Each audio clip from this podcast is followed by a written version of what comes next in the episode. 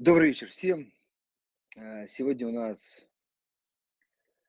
четверг, э, 16 февраля, 18.00. И сегодня у нас, э, с одной стороны, э, классический эфир по четвергам, но с другой стороны, э, сегодня инвесткомитет. А это эфир, э, в котором мы с вами общаемся без гостей, э, исключительно по рынку, в основном по российскому. а, по крайней мере, как показывает практика. И э, самое главное, отвечаем на ваши вопросы. Поэтому, дорогие слушатели, в последнем закрепленном посте в телеграм-канале, в комментариях пишите ваши вопросы, мы с удовольствием а, на них ответим. Ну что, а, давайте начнем. А, Смотрите, мы обычно сложившейся традиции пробегаемся по основным рынкам, по основным активам, а, которые можно приобретать, э, какая сейчас, так сказать, текущая обстановка, и потом уже я перехожу к вашим вопросам. Но прежде чем мы начнем, хотелось бы для тех, кто нас сейчас слушает записи, напомнить, что у нас есть замечательный телеграм-канал, который, в котором проходят данные эфиры. Называется он «Газпромбанк Инвестиции». Обязательно подписывайтесь, будьте в курсе, оставайтесь с нами на связи. Мы вместе а, стараемся в это сложное время продолжать инвестировать и разбираться, как это сделать наиболее а, доходным. А, Также скачивайте обязательно наше приложение брокерское. Для кого-то уже, может быть, э, понятно, что там делать, заводите деньги, инвестируйте. Для того, кто нач- начинает, хочется сказать, что у нас есть как раз курс, очень полезный для новичков, который погружает вас в а, фондовый рынок, помогает сделать первые шаги. Ну, а в дальнейшем уже вы определяетесь с вашей инвестиционной стратегией, с составом активов, э, которые вам больше подходят, и начинаете инвестировать.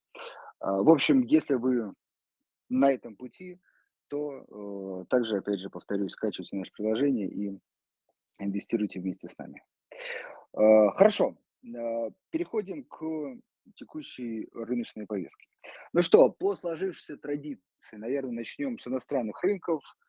М, Кстати, если можно, вот в комментариях, э, давайте такой интерактив проведем небольшой. А Напишите, пожалуйста, кто-то э, принимает риски там, инвестирования сейчас в иностранные акции, продолжаете ли вы инвестировать?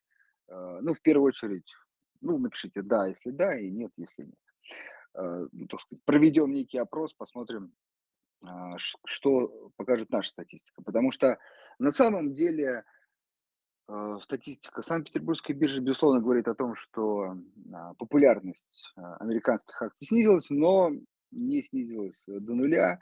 Э, Да, есть, появился новое условие, это обязательно а, статус квал-инвестора, но вот недавно выходила статистика э, Санкт-Петербургской биржи, где объем торгов потихонечку начал даже увеличиваться. Ну, понятно, после серьезной а, провала там где-то дна в октябре-ноябре а, прошлого года. Хорошо, чуть позже посмотрю. Э, Сейчас тогда по повестке. Давайте все-таки начнем еще с иностранных рынков. По крайней мере, может быть, кто-то не, инвестирует, но, но интересуется то, то, а, что там происходит. При том, что надо сказать, что в общем, на самом деле, не столь американские рынки, сколько а, ситуация в американской экономике, она, конечно, а, касается уже российской компании напрямую, потому что это влияет на а, стоимость commodities, сырьевых товаров, а это уже непосредственно влияет на российские бизнесы. Поэтому э, тут, как сказать, инвестируешь, не инвестируешь, но приходится одним глазом и смотреть на а, американскую экономическую действительность. Так вот, э, что там происходит? Там сейчас, ну, хочется прям сказать, развивается такой, детектив, драма, в общем, что-то э, действительно очень интересное, по крайней мере, на мой взгляд, а, как мне кажется, на взгляд тех, кто в общем интересуется экономическими процессами. Потому что, а, с одной стороны, там замедляется инфляция, и это видно по цифрам. Но, с другой стороны, инфляция остается э, там, выше шести, что существенно больше двух, э, двух с половиной по некому таргету Центрального банка США. И рынок, в общем, очень даже, я бы сказал, оптимистично э, встречает это замедление инфляции и уже по факту готовится, наверное, к штурму, сказать, ну, в общем, предыдущих пиков, предыдущих максимумов. Однако, ну, по крайней мере, наше мнение и э, мнение других коллег э, э, сводится к тому, что инфляция все равно высокая, рынок труда еще очень важный такой показатель, на который смотрит э, США, остается так называемым как бы горячим, то есть нет каких-то массовых сокращений, ну не массовых даже, хотя бы сокращений, то есть нет роста безработицы, что тоже очень важно для а, замедления инфляции. Вот, всего этого нету, и э, кажется нам, э, что ФРС, э, Центральный банк США, может еще продолжить повышать ставку, и зайдет он выше пяти, а рынок, кажется, э, считает, что этого не будет. И даже я вот сталкивался с некими исследованиями о том, что ожидается уже в сентябре даже снижение ставок. Вот, что мне, по крайней мере, кажется очень-очень чем-то далеким. А, Вот, э, ну, если есть какие-то еще вопросы по этой тематике, обязательно, обязательно пишите в комментариях, э, я с удовольствием поотвечаю. Так вот, подытожив эту часть, в общем, мы этого оптимизма продолжаем, можно правильно сказать, не разделять, потому что мы об этом говорим, наверное, последние несколько месяцев. Вот, продолжаем не разделять и считаем, что некий заход э, вниз, э, скорее тестирование так сказать, локальных минимумов, вот это более реальная история. Э, Ну, по крайней мере, э, базовый сценарий наш э, вот такой. Посмотрим, потому что действительно очень интересная история. И еще важный момент, что обычно а, самые серьезные воздействия на экономику, самые серьезные какие-то а, изменения, колебания как раз происходят на пике ставок, когда воздействие со стороны денежно-кредитной политики на экономику оказывается максимальное. А мы к этому только подходим. Хорошо, будем за этим наблюдать. Э, Этот процесс, я думаю, еще на квартал э, два как минимум. Макроэкономические процессы, они не, не быстрые, вот, но посмотрим. Все-таки что-то всегда может поменяться. Э, Хорошо, теперь переходим к российскому рынку, к российским э, реалиям. А, Ну, наверное, в первую очередь хочется сказать про рубль э, и его ослабевание. Тут, наверное, тоже хочется заметить, что мы, в принципе, в конце прошлого года, ну, скажем так, в четвертом квартале и вот в этом году как раз говорили о том, что все факторы, которые до этого способствовали укреплению рубля и даже приводили к тому, что рубль торговался ниже 60, они а, либо заканчиваются, либо а, закончились. А по факту это в первую очередь положительный, такой существенно положительный платежный баланс. Говорили о том, что Ам, опять же, по статистике, в первую очередь ссылаясь на Центральный банк России уже, а, импорт в денежном эквиваленте, очень важно, именно в денежном эквиваленте, не в штучном, потому что цены все-таки растут, он восстановился а, уже осенью прошлого года. Ну и, собственно, на этих уровнях, наверное, будет и в первом квартале. А может быть и выше. Это мы уже узнаем из следующей статистики. Вот. А что самое важное, все-таки э, ограничения на поставку российской нефти, сейчас теперь нефтепродуктов, ну, к сожалению, оказывают действие, опять же, очень важно, не радикальное, не там, как-то э, приводящее к каким-то прям катастрофическим последствиям, но оказывают действительно э, цены на э, российскую нефть э, начали торговаться все большим и большим дисконтом. Причем, кстати, очень важный момент, что в начале различных ограничений. Уже мы видели эту историю, когда дисконты увеличивались, а потом по мере а, немножко стабилизации, привыкания рынка к этой ситуации, дисконты сокращались. На наш взгляд, э, на текущий момент э, похожая ситуация. Тоже есть некий эмоциональный а, эффект этой истории, и дисконты расширены. При, при, том, при этом еще сложность в том, что на самом деле сейчас уже, конечно, стоимость э, российской нефти, ну, как сказать, точно или даже приблизительно сказать сложно, потому что разная статистика, смотря с каких э, российских портов, исходя из каких условий договор, договоров, там, с поставкой, без страхования и так далее. В общем, много очень, э, так сказать, непроверенной информации, разные дисконты. Я думаю, они разные у разных еще компаний, даже российских, в зависимости от того, каким образом эта нефть экспортируется. Ну и как следствие, я думаю, как раз подтверждение этой истории, очень такой быс- быстрое налоговое изменение, которое теперь уже э, звучит следующим образом, что для, по крайней мере, выплат э, налогов, э, для расчета НДПИ, да, э, мы берем, мы привязываем, не мы, так сказать, э, Минфин теперь привязывается к цене бренд минус дисконт. Да. Вначале дисконт установлен 35 э, долларов, потом он будет потихонечку снижен до 20, или скажу, ну, ну, увеличен, снижен тут. Дисконт снижен, но цена увеличена до 25. А, достаточно к лету, да, там уже будет 25. А, соответственно, вот оно подтверждение того, что сложно теперь э, качественно э, рассчитывать цену Urals и, или ссылаться на нее. А, на наш взгляд, ну и в общем рынок тут, наверное, солидарен, что этот дисконт вполне рыночный, вполне такой еще, как сказать, мягкий, а, позволяет э, российским компаниям, э, сказать, ну, не увеличить, по крайней мере, налоговую э, нагрузку, ну и даже имеет возможность, может быть, даже некоторым компаниям продавать с меньшим дисконтом и даже на этом чуть, так сказать, больше зарабатывать.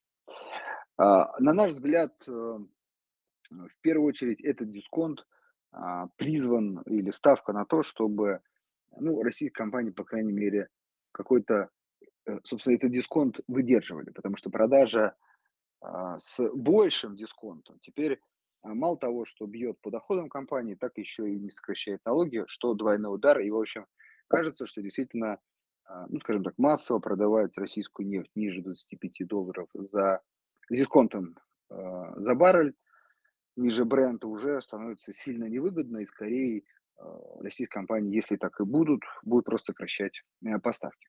И вот, собственно, пришла вторая новость из главного для нас рынка э, нефтяного. Это в том, что планируют сокращение добычи. Я думаю, что этот шаг вынужденный, безусловно, связан с теми же ограничениями поставок и так далее на 500 тысяч э, баррелей. Да. Это ну, относительно небольшое э, снижение. Для рынка уж э, точно в целом, хотя и была какая-то эмоциональная реакция, приведшая к росту цен на нефть. Но думаю, что глобально это скорее поддержит, может быть, цены на текущем уровне. Там есть другой главный драйвер, это все-таки открывающийся Китай. И вот это то, что может действительно цены на бренд теперь в первую очередь толкнуть там, к 100 и, возможно, выше. Мы на самом деле на это а, базово ставим, что цены будут на текущем уровне и даже выше. И поэтому, подводя немножко вот итог этой части, в общем, а, если кто-то задается этим вопросом, нефтяные компании все равно остаются у нас в таком в базовом модельном портфеле, потому что мы считаем, с учетом ослабления рубля, что тоже помогает э, российским нефтяным компаниям, и не только справляться с текущим кризисом. А, с учетом высоких, очень важно, исторически все-таки цен на нефть, потому что мы помним цены и э, там, 60, 50 и меньше, и российские компании тоже оставались прибыльны в это время. То есть высокие цены, даже с неким потенциалом роста, пусть и с дисконтом 25%, 25 долларов, а, все равно э, компании остаются прибыльные, и с учетом дивидендной политики могут выплачивать двузначные а, дивиденды, имеется в виду по доходности, что, на наш взгляд, сейчас а, привлекательно и даже оставляет какой-то еще потенциал к росту цен. Подводя этот итог, а, давление есть, действительно, но оно пока не радикальное, не катастрофическое, не приводит, слава богу, к убыткам компании. Что касается, это, кстати, все про рубль. Сейчас я поясню, как это все связано. А что касается нефтепродуктов, а, вот здесь э, чуть сложнее, наверное, на, на наш взгляд, будет российская компания переориентировать а, продажи, но надо понимать, что, а, безусловно, нефтерепереработка, нефтепродукты более премиальная история. Э, какие-то компании найдут новые рынки сбыта. Вот сегодня такая большая статья была э, на эту тему. Ну, если не найдут, то эта нефть просто будет экспортироваться, ну, в том числе на там, новые э, дружественные для нас страны. Тут меньше э, дисконт, ой, меньше маржа. Это опять же бьет по маржинальности бизнеса, но все-таки эта маржинальность сохраняется, поэтому тоже не считаем, что это критично. Все это, на наш взгляд, в первую очередь, э, как раз пока вот, э, вот именно локально сейчас оказывает влияние вот как раз на рубль. Я возвращаюсь к этому. Каким образом? Тем, что доходы, э, именно не, э, долларовые да, доходы российской компании сохраняются, сокращаются. Тут очень важно пояснить, почему все-таки мы позитивно к нефтяным компаниям остаются, потому что это компенсируется ослаблением рубля. Вот если взять там с 60, например, до 75, то это достаточно большое в процентном соотношении а, снижение. И это в том числе еще раз компенсирует а, а, снижение притока валюты а, в Россию.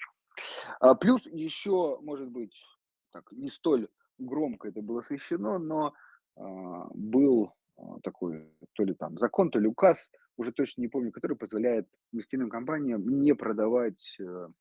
Э, снимать с них обязательно, обязательно необходимость продажи валютной выручки, что тоже позволяет э, им меньше приносить долларов, что называется, на торги, и это тоже про ослабление рубля. А, что касается, очень много говорят про то, что фонд национального благосостояния сейчас продает юани, а, потому что действительно а, нефтегазовые доходы сократились, э, дефицит увеличился, но и это как бы подается как факт, который способствует укреплению рубля. Вот. Надо понимать, что да, этот факт действительно способствует укреплению рубля. Надо понимать, что как бы обратная причина этой истории – это снижение притока валюты. И вот приток валюты, а, он намного больше, большая значимость оказывает, нежели, скажем так, Э, сокращение притока валюты оказывает больше чем не, некий приток валюты за счет продажи ЦБ. Поэтому э, своими действиями ЦБ лишь сглаживает основные тенденции, поэтому это, на наш взгляд, никак серьезно не оказывает влияния на э, валютные, ну, на курс рубля, кстати, не только к доллару, но и к другим валютам в целом, да, потому что это лишь как бы способ смягчить колебания. Основной все-таки фактор– это снижение притока валюты и очень важно восстановление импорта. Так что мы ждем, а, мы ждем снижения а, платежного баланса, ну и как следствие ослабления рубля. Но вот тут очень важный момент. А, ждем ли мы на текущий момент, скажем так, среднерыночно за какой-то более длительный период ниже, выше, извиняюсь, 75? Пока нет. Все-таки колебания 7-75 это базовый сценарий. Понятно, что волатильность высокая, в какой-то момент э, курс может и заходить за 75, но, наверное, на первое полугодие, то есть вот будет ли за первое полугодие средний курс выше 75? Э, считаем э, нет. Опять же, фактор Китая все-таки очень важен. Открывается, надо понимать, что это не происходит моментально. Там еще китайский Новый год свое ну, как бы оказывал э, влияние. В общем, этот фактор, он первый, скорее, квартал, вторая половина э, все больше и больше будет оказывать влияние. В общем, если этот фактор реализуется, то нефть подорожает, и, собственно, а, платежный баланс так и останется положительным, хоть и сократившись, э, что позволит рублю не ослабевать дальше. Это наш э, базовый сценарий. Надо дисклеймеры расставить, ну, поймите, любые экстра траты а, бюджета, которые так высокие, любые какие-то э, истории, которые мы сейчас не знаем на нефтяном рынке, э, которые, например, снизят цены на нефть, э, могут, конечно, этот сценарий скажем, поставить под вопрос. Но очень важный, такой базовый всегда вопрос, очень часто клиенты его задают. А, важно понять, что в целом, а, на наш взгляд, некий период укрепления рубля а, действительно закончен, и дальше вопрос, а, насколько он может ослабевать, то есть там до 75, выше и так далее. Но все-таки, так сказать, в среднесрочной перспективе скорее уже курс будет, на наш взгляд, выше 70, и это тоже важно учитывать при принятии, например, каких-то инвестиционных решений. А, Что касается рынка акций, э, то а, ну, последняя неделя выдалась такой, можно сказать, печальной, но если кто смотрит, как я так называемые, эти недельные графики, да, вот, то тоже не особо сильно это повлияло. А, Действительно, по факту рынок стоит на месте. Российский, считаю, причиной этому отсутствие каких-то положительных либо отрицательных там, геополитических новостей и а, пока отсутствие а, каких-то дивидендных историй. Вот как только они будут появляться, все-таки мы это ждем весной, ближе ко второй половине, вот тогда я думаю, что фондовый рынок при отсутствии еще раз каких-то других факторов может а, начать расти. Во-первых, на самом объявлении дивидендов, второе, на притоке, собственно, этих дивидендов, которые могут быть инвесторами направлены на покупку каких-то других акций. А, Может быть, Сбербанк нас порадует, потому что все-таки важная крупная компания для российского рынка, и дивиденды могут быть значительные, но все-таки это может быть чуть позже, в 2023, а может быть даже в 2024 году. В общем, текущее такое локальное снижение э, российского фондового рынка, не паникуем, не видим ничего здесь страшного, наверное, просто колебания там, опять же, вокруг каких-то таких э, уровней, на которых фондовый рынок уже давно торгуется. Ждем дивидендов и вообще еще раз напомним, что в первую очередь мы сейчас смотрим компании, которые могут платить, и не могут, могут и, и платят э, дивиденды, потому что дивиденды действительно в текущий момент очень важны и для э, инвестора, и для такой, ну, как бы поддержки э, стоимости акций этих компаний. Так, э, ну, про облигации давайте, если будут вопросы, тоже еще поговорим. Достаточно просто много времени прошло. Вот Дима, вижу, подошел. Дим, тебе привет.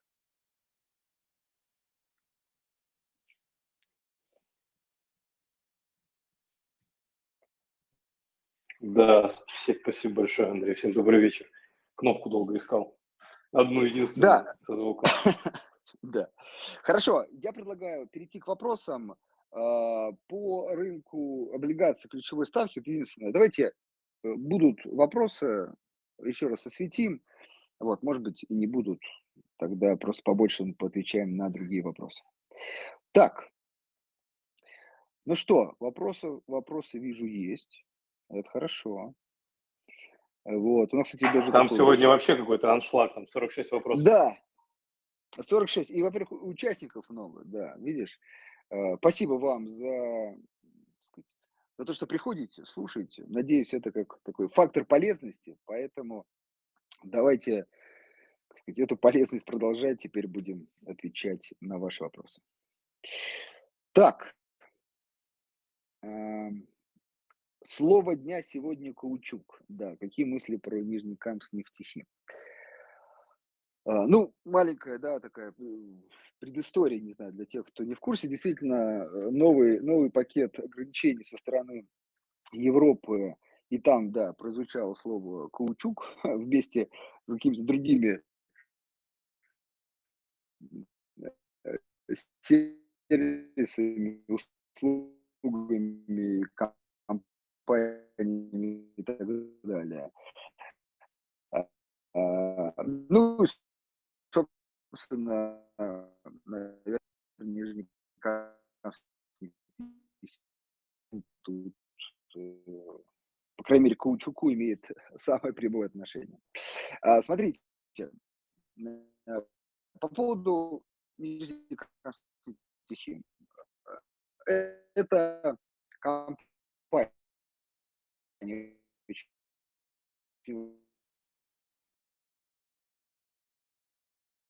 важно. Всегда четко озвучиваем, есть в нашем таком реком- портфеле, который мы сейчас, э, можно сказать, считаем модельным или там рекомендуем, по крайней мере, присмотреться, важно, да, э, маленький дисклеймер, не воспринимаем и это, и все, что я до, и после буду говорить как индивидуальную цену рекомендации, это исключительно так, аналитические мнения. Так вот, э, Нижний Камс и Тихим э, в этом, там, аккурат следующем да, году должен начать вводить в, в реализацию большой свой инвестиционный проект по э, расширению производства, вот, но там все-таки не Лучук, но другая нефтехимия.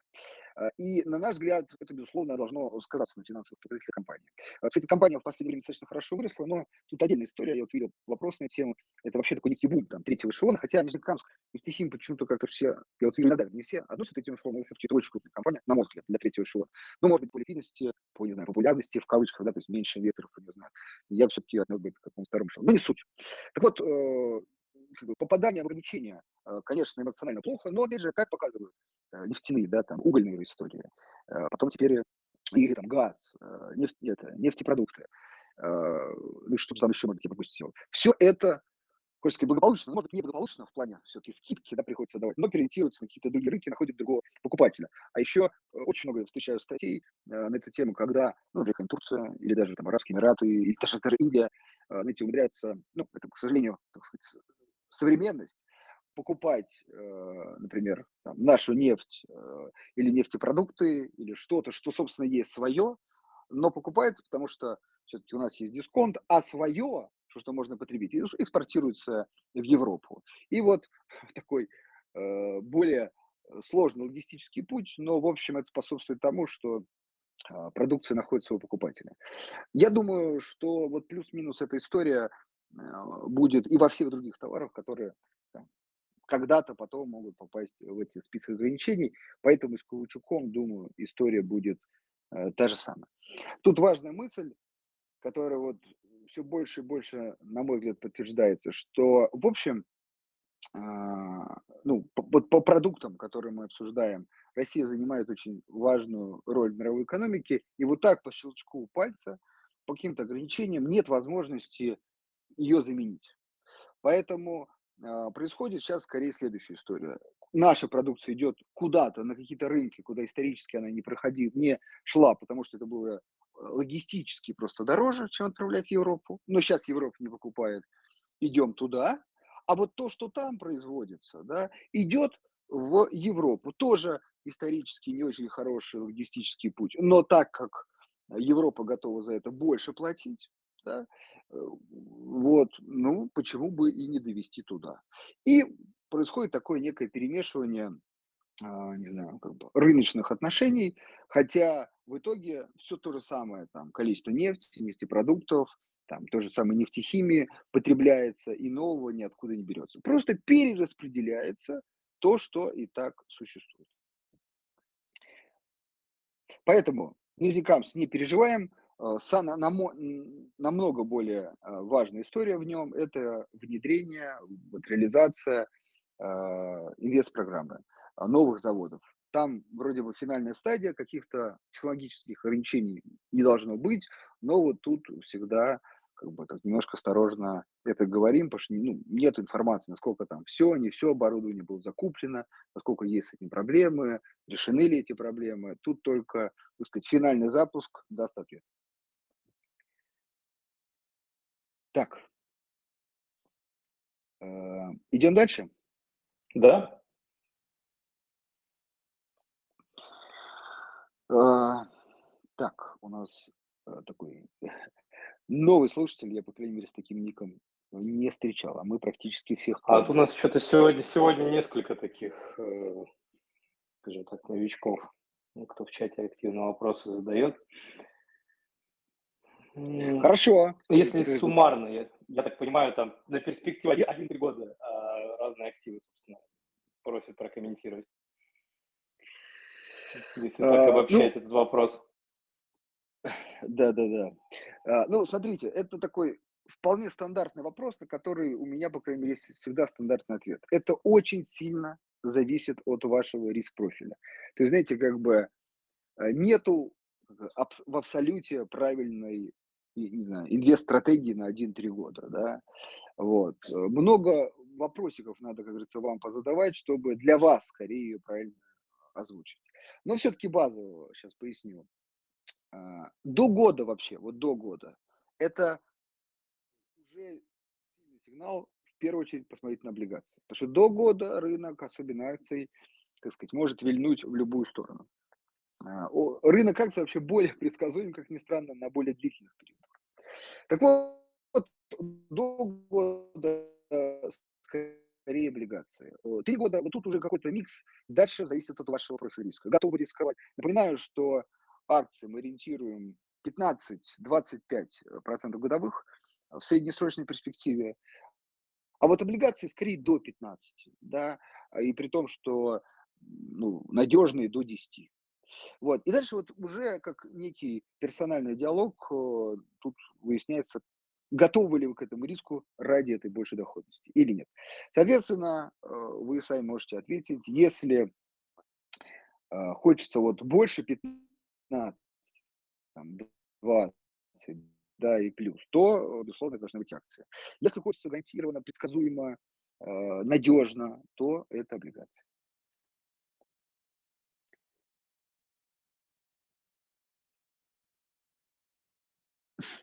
Мне всегда нравится сейчас, вот дополнение пришло, а, прожить падение акций с минимальными потерями и уйти в акции там США РФ, когда они рухнут, если, ну, еще упадут. Вот это всегда история, как это, э, э, знать бы, когда это все случится там. Да, тогда все понятно, что делать. Тут, тут, тут как бы, э, ну тогда, знаете, как вы спросили, я могу так ответить. Вот когда, вот до того, как это все рухнет, надо покупать облигацию. Вот. Когда упадет, если вы в это уверены, вот тогда акции. Все.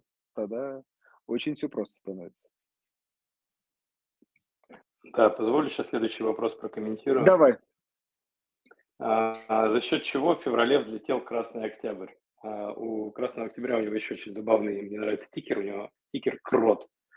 А, Собственно, мы неоднократно эту тему тоже затрагивали а, по поводу акций второго и третьего эшелона, особенно третьего, да, в текущих условиях. А, вы должны понимать, что обороты по этим компаниям особенного не происходит, ликвидности там очень мало, да, и в стакане мало кто представлен, поэтому даже а, небольшие объемы покупок, они стимулируют такой стремительный рост цены. И зачастую это же не разовый случай. То есть вообще там последние 2-3 месяца мы видим там периодически взлет оборотов и интересов компаниям, которые, ну, даже я к своему студу за там, 15 лет работы на фондовом рынке не всегда знаю, чем занимаются.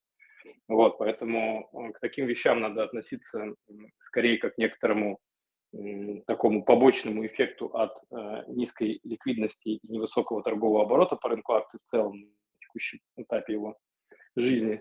И, на мой взгляд, все-таки стоит держаться подальше, потому что эти бумаги, они обладают там, ну, колоссальной волатильностью, они в любой момент могут как э, там, уйти к тем же ценам, которые были до того, как они выросли. Причем это там может произойти достаточно стремительно.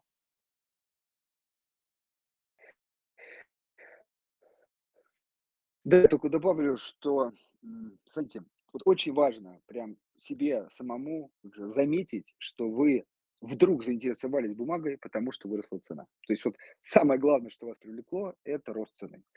А, если это так, то это вполне возможно, но все-таки сейчас поймете, к чему я клоню, каким риском. Это возможный путь, когда вы говорите, так, окей, я рассчитываю, надеюсь, не знаю, как угодно, на то, что этот взлет продолжится.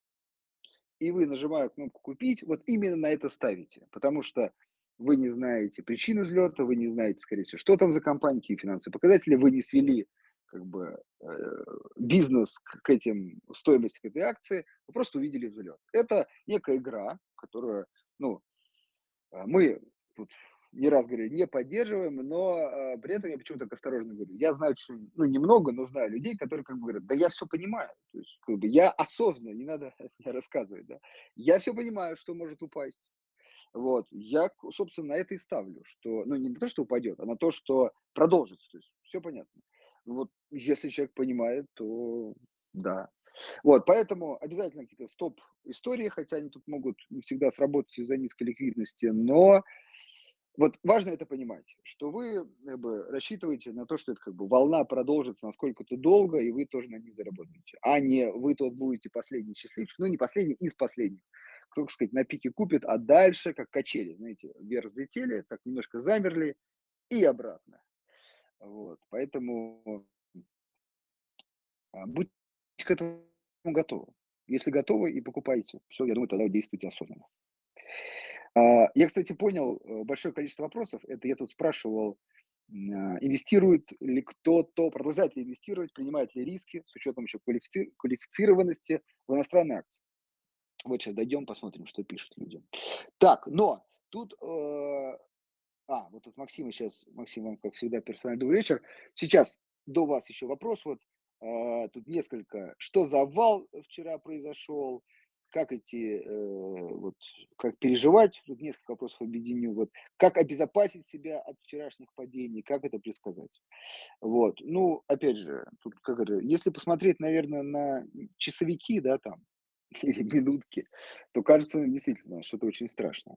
Вот, если посмотреть какие-то недельные графики, то, ну, там прям, ну да, что-то чуть-чуть более активное, чем было несколько там, десятков недель назад. То есть, в общем, э, фундаментально ничего не произошло.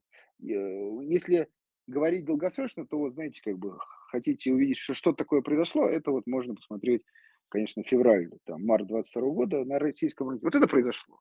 Вот, вот это действительно там движение существенное.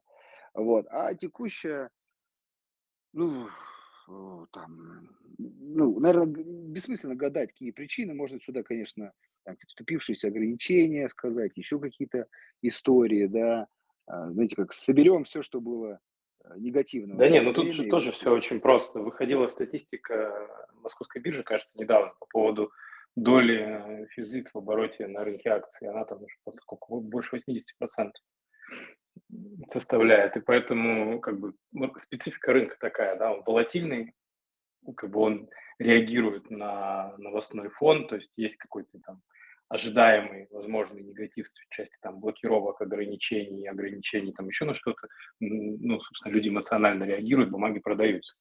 То есть и стабилизирующего какого-то там, наверное, механизма, который раньше себя представлял там рынок институционального трейдинга, его как бы на текущий момент нет, поэтому ну, это вот то, что мы сейчас имеем, да, то, о чем я неоднократно говорил, поэтому к таким вещам Андрей прав, надо относиться несколько более, мне кажется, философски.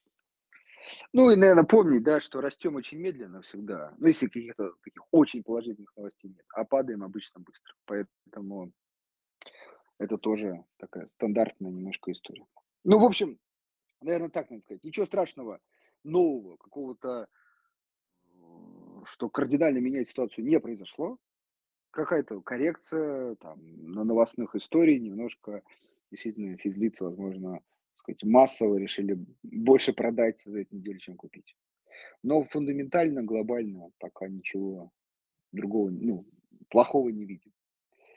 Так, э, кратенько вот на вопрос Сергея отвечу. Как... Э, а, нет, пардон, Сергея мы отвечали.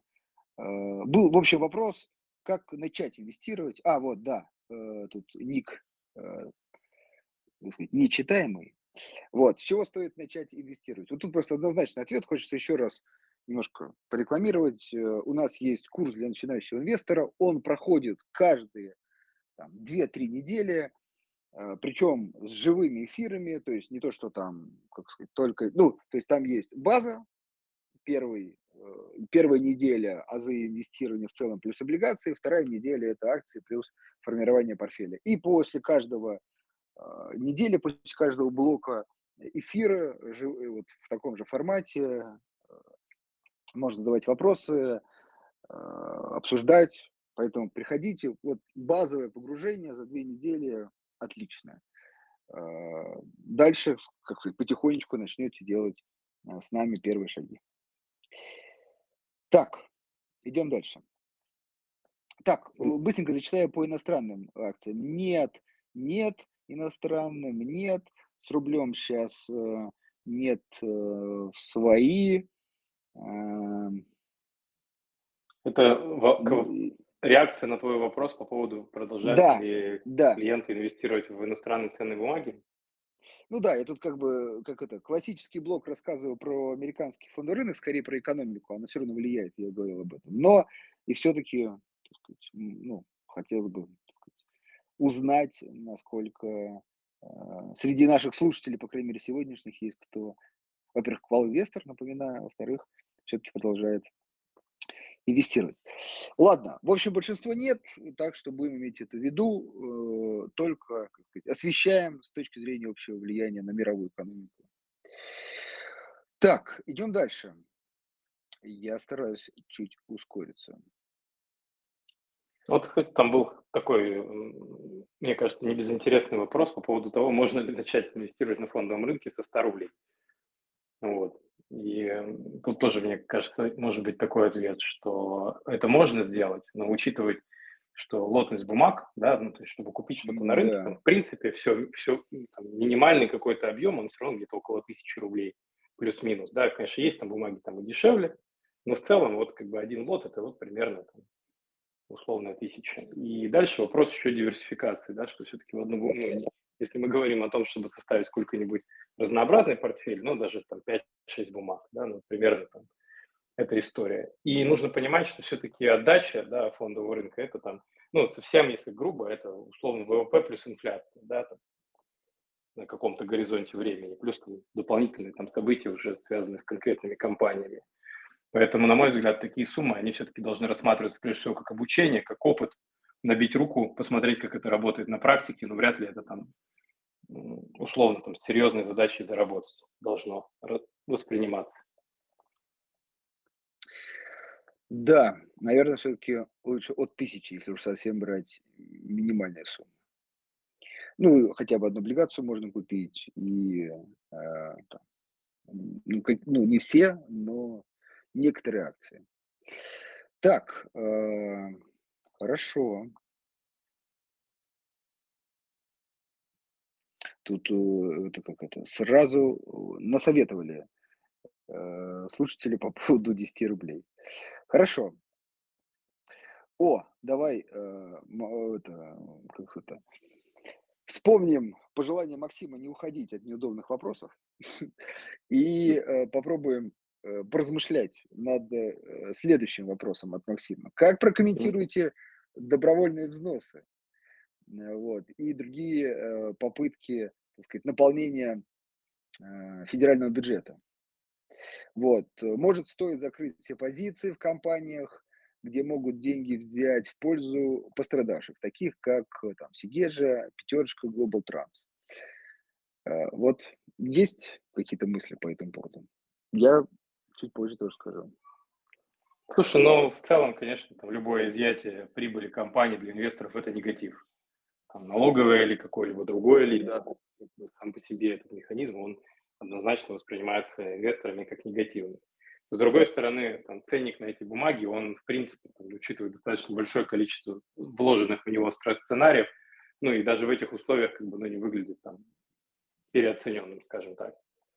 Поэтому, ну, как бы ожидаемо, наверное, да, там обсуждали эту историю с тобой еще в прошлом году, помнишь?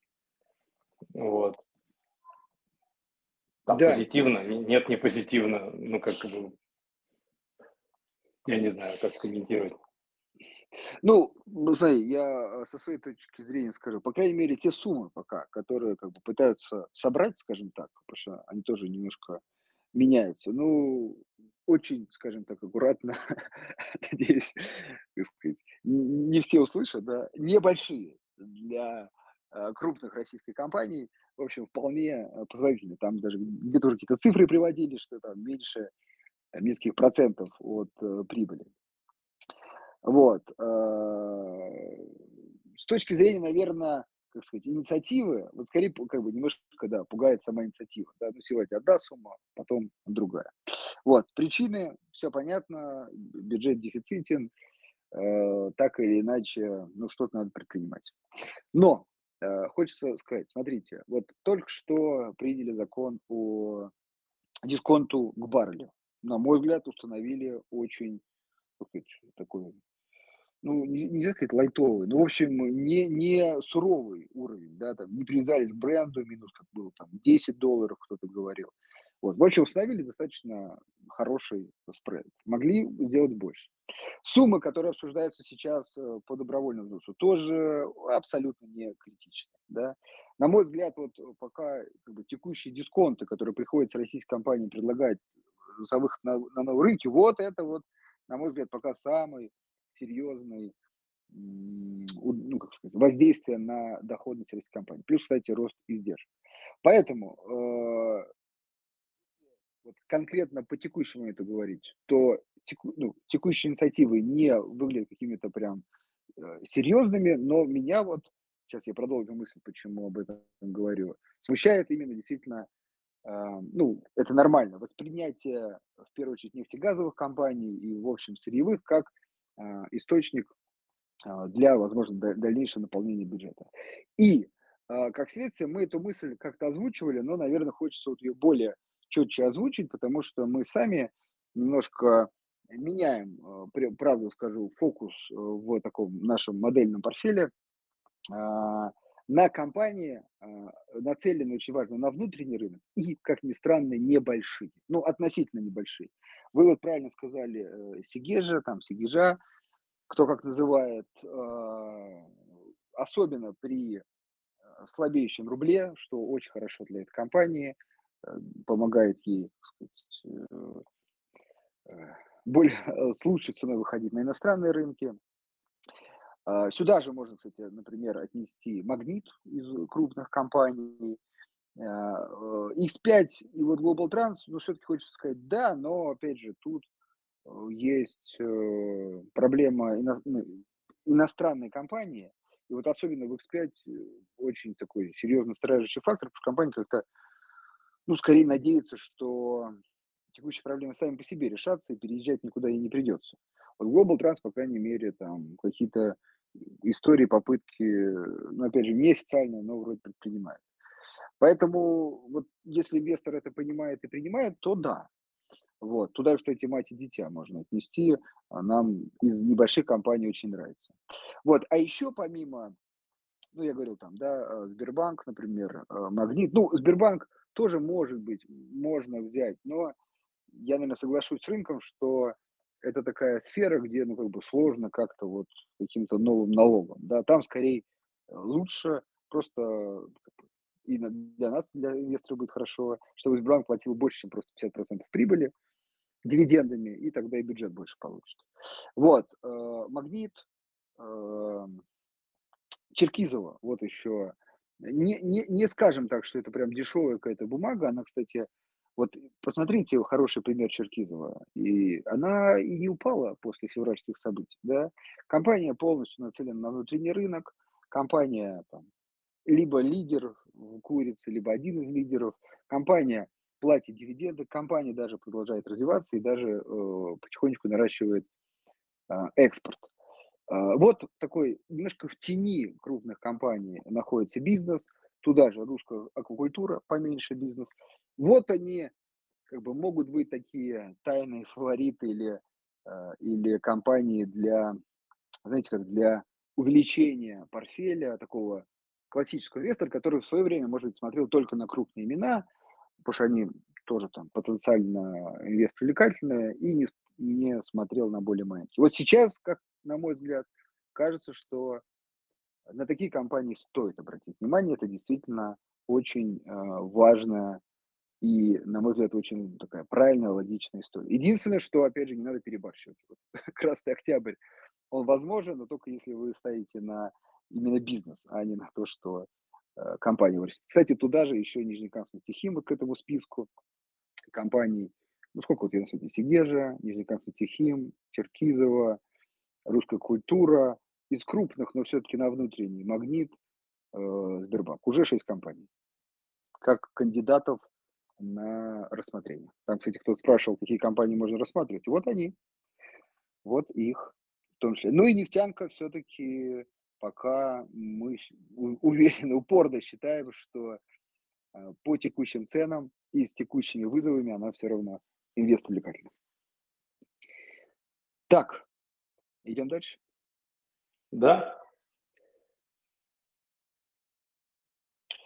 А, ну, может быть, я чуть-чуть что-то пропустил. Вот, Эдуард, просто хороший вопрос. Нет новостей об изменении ИИС. Э, действительно, много как тут вспыхивают э, слухи, разговоры, и потом также быстро и пропадают. По поводу там отмены, не отмены, объединения типа А, типа Б. И, может быть, ты... Третьего, третьего типа там еще есть. Что да, в конечном да, да. итоге останется, как, как Дункан Маклауд, только один, третий тип. Постепенно все будет, все будет переходить на него, но там с существующими ИИСами ничего негативного происходить не будет, поэтому я все-таки в таких вопросах предпочитаю дожидаться уже конкретики, исходя из нее как-то строить планы инвестиционные, поэтому пока я бы воздержался в комментариях, если позволишь. Да, ты знаешь, э, я так прокомментирую. Я это комментировал, когда вот были первые истории. Но действительно, это уже, наверное, пятый раз, когда вот вспыхивают. Хотя сейчас как раз вот, наверное, уже под меньше об этом говорят, но не знаю, месяца два-три назад об этом прям много писали, говорили. Вот, в общем, действительно, вот тут точно уже стоит дождаться каких-то решений и не начинать их, как сказать, обсуждать в шестой раз. Вот, поэтому важно, наверное, вот что добавить. Я, не, не, не я это могу гарантировать, но все-таки важно озвучить, что все текущие истории, они останутся. Вот. Э, скорее это как бы, ну, какие-то новые, да, истории для открытия новых ИИСов, новых счетов. Поэтому я думаю, что так. Надеюсь, по крайней мере, так. Ну или какая-то трансформация без потери там налоговой льготы, вычета и так далее. Смотри, вот от Максима тоже хороший вопрос. Э, надо прокомментировать, мне кажется, как раз многих интересует.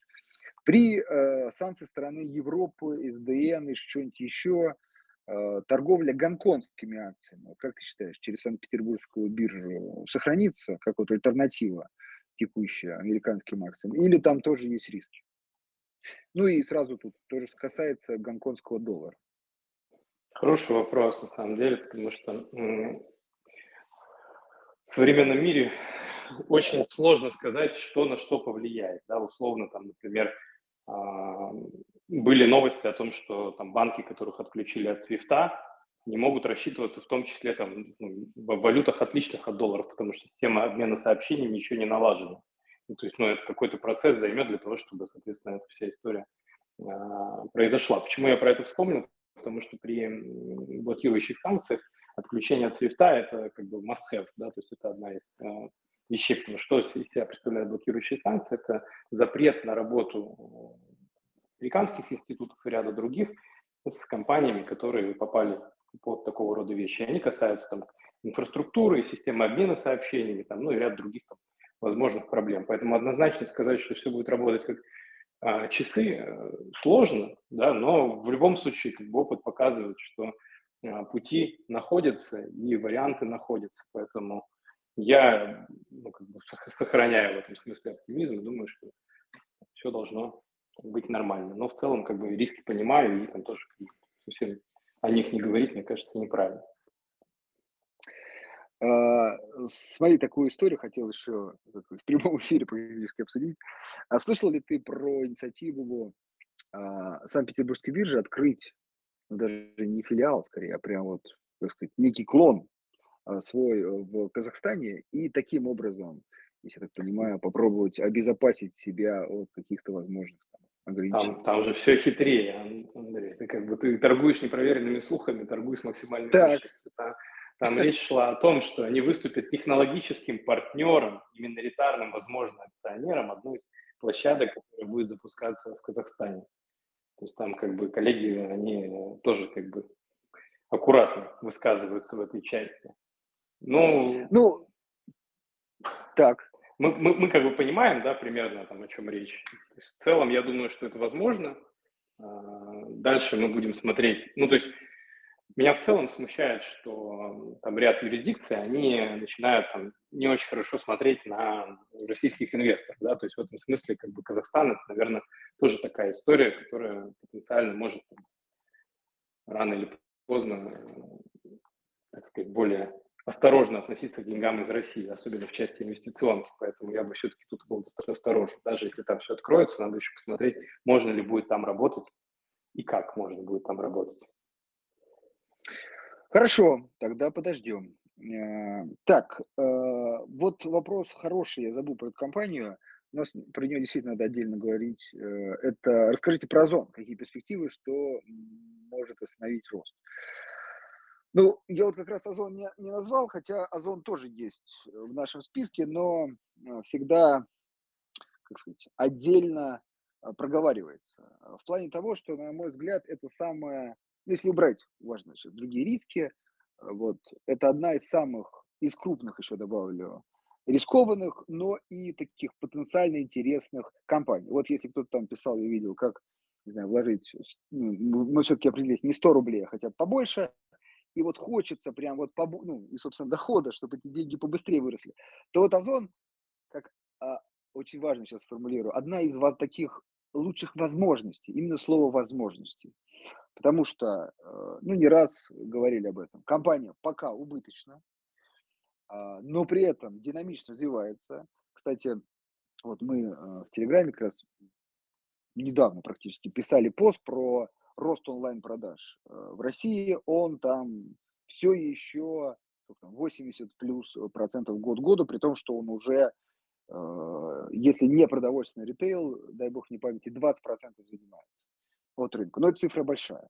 Кстати, в Китае, например, 50. Э, Представляете, 50%. Китай в этом плане, конечно, молодцы. А вот в США, кстати, те же цифры, там тоже около 20, чуть меньше 20. Вот, то есть, в общем, потенциал есть. А, но, как сказать, э, сейчас компании э, в какой-то момент, да, придется, возможно, финансировать свой рост уже за счет а, там, привлечение российского капитала, да, скорее всего, какие-нибудь облигации, может быть, другие варианты. Вот, и э, здесь и ставки выше, да, и, возможно, для этого бизнеса они будут ну, не ниже 10. Вот, насколько это пройдет гладко, не гладко, ну, я думаю, что, скорее всего, пройдет нормально, компания крупная, и э, я думаю, желающих проинвестировать, в том числе облигации Озона, будет немало. Вот, ну, в общем, пока компания убыточна, компания показывала вот в конце прошлого года некие свидетельства, что она может, э, по крайней мере, приближаться к операционному безубытку, важно это не путать все-таки с полным безубытком, и при этом еще расти. Так что актив очень интересный, но э, вспоминая про Озон, я всегда вспоминаю про Яндекс. Вот. Яндекс э, тоже смотрит в эту сторону и, к сожалению, такой очень опасный конкурент, который, вот, в отличие от Озона, имеет теперь еще больше доходов от онлайн-рекламы с учетом ухода иностранных конкурентов и, в общем, может чуть больше, существенно больше позволить себе быть в убытках, по крайней мере, по e-commerce направлению. А вот Озон, к сожалению, думаю, что не может. И как это сложится, борьба, это вот большой вопрос. Поэтому, если вы, на мой взгляд, хотите поставить на это направление в целом, то я бы все-таки не ставил бы только на Озон, а взял бы и Яндекс. То есть, знаете, кто-то точно победит. Ну, понятно, что там есть Вайберис, и, скорее всего, наверное, он лидером и останется. Но второе место тоже вполне почетное, хотя, думаю, третье тоже будет. Вот, просто вопрос, с какой долей. Так что как потенциально, как бумага для роста потенциального, это, наверное, одна из интереснейших инвестиций, вот так скажем. Но имейте в виду, любые новости, не дай бог, там, о расширении убытка, о невозможности расти, сокращение темпов роста будут очень негативно э, восприняты ры, ры, э, рынком, и коррекция может быть существенной. Но мы скорее, вот если подытожить, скорее оптимисты в, это, в этой компании, нежели пессимисты. Так. Ну что, еще несколько вопросов? Да, да, конечно, давай. Тем более, что люди ж не зря их писали. Надо а, ответить, так сказать, на лояльность да. лояльностью. Смотри, э, к сожалению, вот сейчас прям к сожалению скажу, Михаилу, что-то как-то перестал в последнее время ходить к нам. Видимо, мы запустили маржинальную торговлю, и он как бы говорит, ну, все, теперь можно заниматься торговлей. Вот, но, э, правда, э, появился Сергей, который спрашивает в ту же тему, но немножко более э, узкий вопрос по поводу, когда будут шарты теперь. Вот. Можем мы Да. как-то по- по- чуть-чуть пообнадежить э, Сергея, назвать какие-то сроки? Я думаю, что объективно шартов не будет еще примерно месяц, и потом они появятся. Но это не точно. Вот Хорошо, ну, в такую, общем, э, как бы такую оценку давайте давать. Работа действительно идет, я просто знаю, да, непосредственно. Но вот сроки, в общем, это не какие-то там, как знаете, про- проект в, раб- э, вернее, в проектировании, да, нет, это действительно, скорее на финальной стадии, вот так вот. К сожалению, э, тех- техническая реализация иногда э, сложно предсказуема, поэтому ориентирует месяц э, плюс, да, надеемся, что этот плюс будет небольшой. Да. Так, э, Мне очень нравится, я пропустил, видимо, там у нас были проблемы со звуком, я видел, я тоже их слышал, а Андрей, ты там ты то замедлялся, то ускорялся, видимо, какие-то проблемы с серверами Телеграма было. Ам, так, здесь вопрос про дирхамы, мы, кстати, тоже работаем над их добавлением сейчас. Как оцениваем перспективы отечественных облигаций? Ну, как, как и раньше, надежные компании оцениваем хорошо. То есть сейчас, мне кажется, просто не время для ВДО, да, для, для а, высокорискового себе- облигационного сегмента, а все остальные, ну, на мой взгляд, вполне себе. Плюс еще на бирже начали торговаться бумаги, которые от замещения, которые номинированы в иностранной валюте, но расчеты идут в рублях. Мне тоже кажется, что на них имеет смысл посмотреть. Ты что думаешь? а, про замещающие, Да, ну, на мой взгляд, это тут все, все просто. Это лучше ваше инвестирование на текущий момент, если вы хотите инвестировать только в иностранной валюте. Ну, то есть есть такой, прямо скажу, классическая история. Вот все, как говорится, получаю рубли, сразу покупаю доллары, а потом думаю, во что их вложить. Если такой сценарий, то действительно замещающие облигации это прям особенно по доходности, по текущей, лучшая история. И вот как раз а, те, кто там, не знаю, переживает, не переживает за возможность инвестировать сейчас там в иностранные акции, на мой взгляд, при текущих доходностях, ну там 5, 6, 7, в зависимости от срока, можно не думать, потому что, поймите, э, дивидендные доходности на иностранных рынках, там, плюс-минус крупных и известных вам, э, рынках и компаний, они, ну, в лучшем случае при- приближаются к этим цифрам, а чаще всего меньше. А тут вы купите и, собственно, начнете предсказуемо получать эти доходы. Поэтому замещающие облигации это отличная, отличный вариант. Ну, подождите, важно тут все-таки сказать, при понимании, что доход вам оплачивается в рублях, но по курсу ЦБ, просто чтобы не было, знаете, как бы паники, когда вы купили что-то там, ну, ну, это тоже, кстати, за рубли покупается. Ну, в общем, купили с расчетом на доллары какие-то платежи, а приходят рубли. Вот. Ну, просто такая нюанс этих бумаг, чтобы, кстати, тоже снизить риски. Вот. Но важно, что они приходят, э, расчет как бы идет, купоны условно исчисляются в долларах, но по курсу ЦБ перечисляются в рубли, и расчет происходит в рублях. И зато этот платеж никто не может так сказать, остановить, не провести, и он до вас дойдет.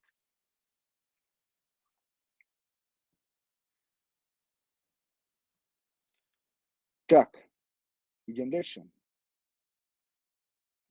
Ну, такая классические, немножко старые истории, когда я на демо-счете поднял э, с 500 до 5, ну, видимо, с 500 рублей до 5000. Ну, то есть в 10 раз увеличил. Да, ну, на демо-счете нервов, как да, говорится, нету. Там так, так бывает на демо-счетах. Да. А, вот, хорошая тоже вторую часть, видимо, вопросов пропустили. Уточняет а, слушатель, соответственно, как поведу, что является лучшим защитным активом, если в США будет рецессия? То есть я так понимаю, что ты там опять рассказывал про рецессию в США и разгон индекса потребительских цен, Да. или что, с чем был этот связан вопрос. И, ну, собственно, понятно, что исторически, да, неплохо себя показывало на ускорении инфляции а, золото, ну, именно как, а, как классический актив. с точки зрения там, защитной инфляционной функции. Но он как раз реагирует скорее одномоментно, да, то есть там инфляция переставила, золото выросло, дальше боковик. Вот. Дальше, соответственно, вопрос, что будет с облигациями. Сейчас там доходность по американским долгам она высокая относительно. Если предположить, что там будет рецессия, будут опять, наверное, денежкой заливать, и тогда ставку придется неизбежно, видимо, для стимулирования снижать. Тогда можно ожидать, что длинные а, банды тоже в цене прибавят. Что думаешь по этому поводу? Да, и как раз эту тему, ну, просто и так много времени чуть-чуть там опустил в этот mm-hmm. раз, по крайней мере, это то, что я просто как бы э, лаконично сказал, что ну, мы смотрим в том числе за происходящим там в американской экономике э, как раз вот для того, чтобы понять, как это может повлиять на сырьевые товары, да. Так вот, все-таки базово пока а, ну, базовый сценарий, что э, там не будет жесткой рецессии. Это не 2020 год, вот ковид, ковидные ограничения, когда там прям действительно потребление, не знаю, бензина, да, газа резко сократилось. Нет, тут скорее история пока, по крайней мере, про то, что роста не будет, или там ну, небольшое снижение. То есть, ну, это условно тоже потребление нефти, там, газа, каких-то металлов, ну, может быть, металлов тут чуть больше давления, потому что строительный сектор там действительно а, страдает, в там, сталь, например.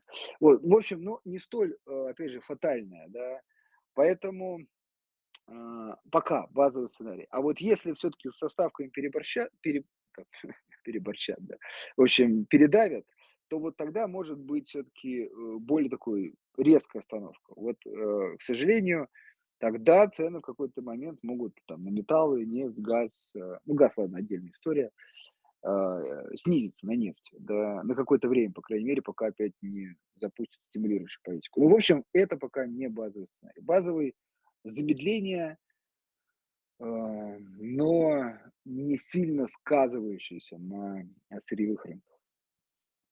Но риски такие есть.